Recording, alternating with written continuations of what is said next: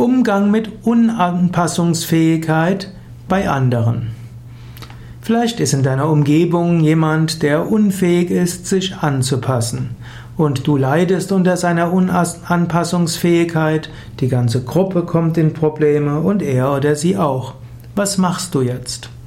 Eine Möglichkeit wäre zu überlegen, wie kannst du den anderen irgendwo wertschätzen, wie kannst du vielleicht ihm auch helfen, in seiner Individualität dort zurechtzukommen?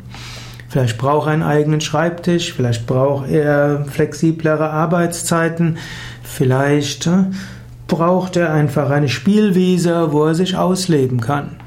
Vielleicht ist er jemand, der immer wieder gegen Regeln verstoßen wird und du musst das hinnehmen. Er ist halt so. In bestimmter Hinsicht kannst du darauf bestehen, dass Regeln gehalten werden im Bewusstsein, er wird sie öfters brechen und dann musst du wieder auf ihn, ihm das sagen. In anderer Hinsicht musst du ihm einen Freiraum geben. Nicht immer kann ein Mensch, der unfähig ist, sich an andere anzupassen, in jedem Team bleiben. Manchmal wird man sagen müssen, ja, in diesem Team hast du keinen Platz. Und manchmal kann man auch Menschen raten, die sich nicht anpassen können. Gut, sie müssen vielleicht selbstständig sein. Sie können in einem Unternehmen schwierig sein, zusammen sein, weil sie Schwierigkeiten haben, sich an andere anzupassen. Natürlich, auch ein Selbstständiger muss sich anpassen, aber es ist dann kein Anpassungsdruck durch einen Vorgesetzten und die Mitarbeiter, sondern der Anpassungsdruck kommt, weil man ja überleben will und um Aufträge zu bekommen, muss man sich auch an die Wünsche des Kunden anpassen.